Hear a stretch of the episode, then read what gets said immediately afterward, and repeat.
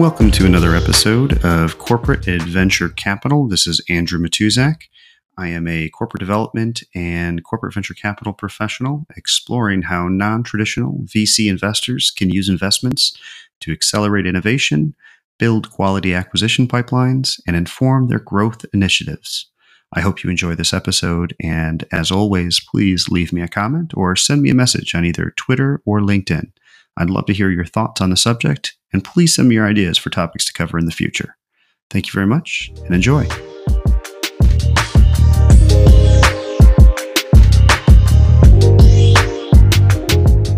Okay, today we're going to talk about how corporate venture capital programs are continuing to grow in both the sheer number of programs out there and also their importance. So, not only just to the parent companies, which is obvious, but to the broader venture ecosystem and the economy in general. Many of the, the data that I'm going to reference here uh, today in this podcast is from a recent CVC study, a survey compiled by the Silicon Valley Bank and Counterpart. It's a great survey. Highly recommend getting it, reading it uh, in detail. Over a hundred active corporate venture capital managers were uh, were interviewed and responded. And the survey not only shed additional light on some of these emerging trends we're going to talk about, but helped provide some empirical evidence to dispel several common myths that you hear out there. So, so first, let's let's start with why a company would want to create and fund a corporate venture capital program to begin with. with. I've heard a lot of reasons why people think it's not a good idea. I've heard it's a distraction, it's not a core competency of our business. Oh, we'll get the same benefit from our internal R&D process or hey, we don't need it. We uh, we acquire a partner as we need. Uh, so, all evidence of common and incorrect myths out there, and certainly evidence of internal, not invented here biases manifesting themselves. Now, the real benefits to a company launching a corporate venture capital program include understanding emerging trends and new markets ahead of their competitors informing the company's strategy based on changes in the market and changes to client needs and wants it's informing and augmenting the company's internal business development and R&D functions in a more capital efficient manner. It also helps build quality acquisition and alliance pipelines. It's building those relationships with the founders in the early stages when they really need those relationships. Uh, it's about not just relationships with the founders, but strengthening relationships with other strategic investors. And finally, it's about helping the company move away from this build everything mindset that can be so toxic to companies as they try to evolve.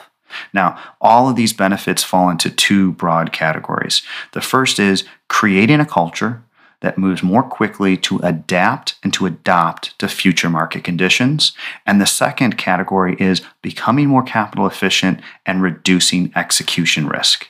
Forward thinking companies, they see the benefits here. They, they, this is one of the reasons why we're seeing an increased number of program launches. But those companies that fail to use this fourth pillar of growth, as I'm calling it, the CVC function, they're going to find themselves just increasingly left behind. The market moves quickly, and these future acquisitions and alliances are going to just become increasingly more difficult for them to find and complete. It's just going to be a natural outcome of those deep relationships that are forged between the strategic investors and the entrepreneurs during the emerging and early stages of their life cycle.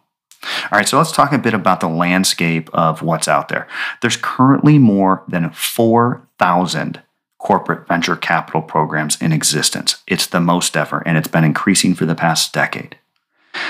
How many VC deals are out there that where there's a CVC participant? Over a quarter. So 25% of all VC deals now in the US have a CVC participant. And that's just an incredible number.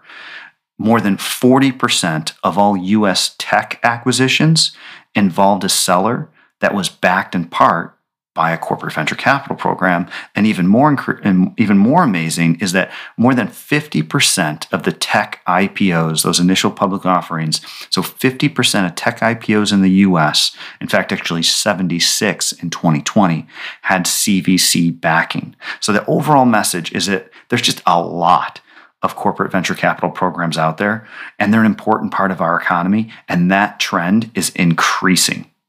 All right, now let's talk about CVCs, specifically what they look like uh, and what the trends are out there. First, there's generally three types of corporate venture capital programs strategic, financial, or hybrid.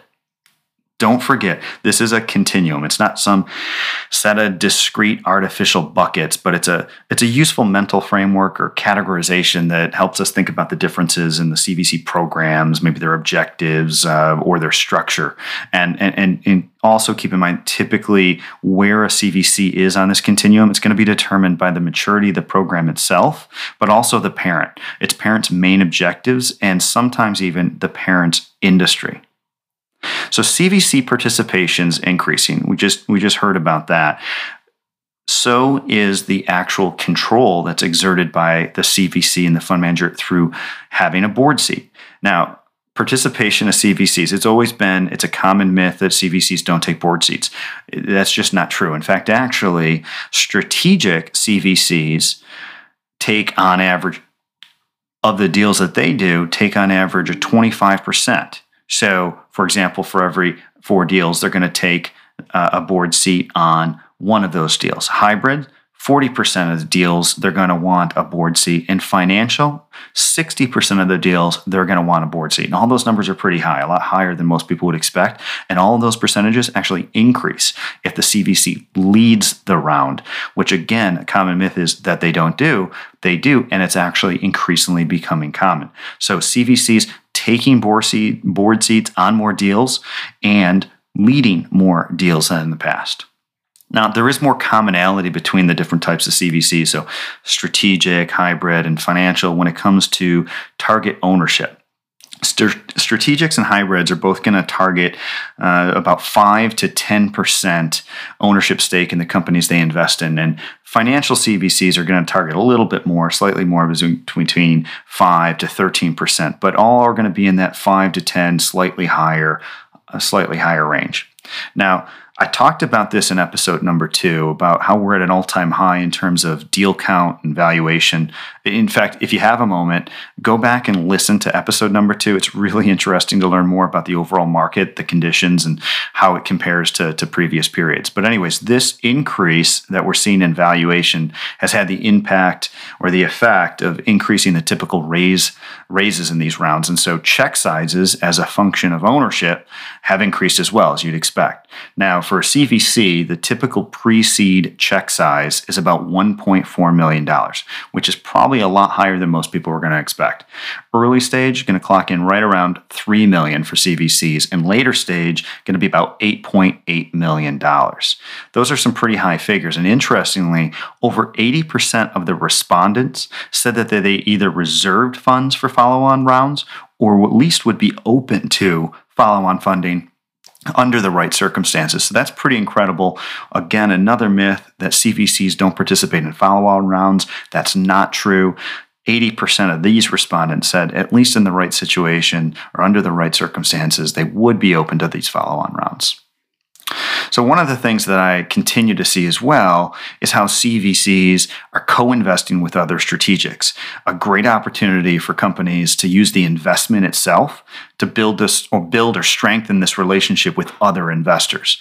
I, I, spoke about this one in episode three, where I highlighted how Accenture and Workday appear to be doing just this with investments in Beamery and most recently Skyhive.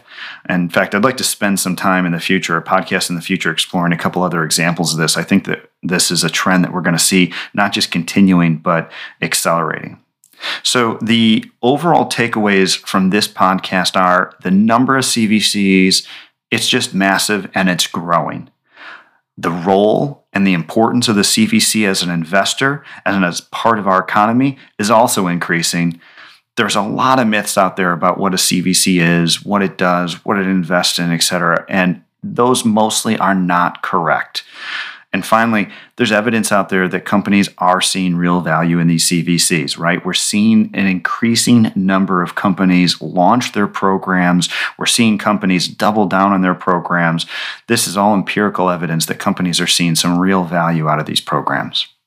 Finally, though, almost everything in life has a cycle, and it's not unlikely that the number of CVCs is going to regress at some point. In fact, I think it's likely when the next great downed round epic occurs, we're going to see a number of CVCs shut down. But even with the retrenchment, I think the CVC model is here to stay. The question's going to be what companies or will companies have the fortitude to continue and even profit from the downturn? That's a great topic for upcoming podcast.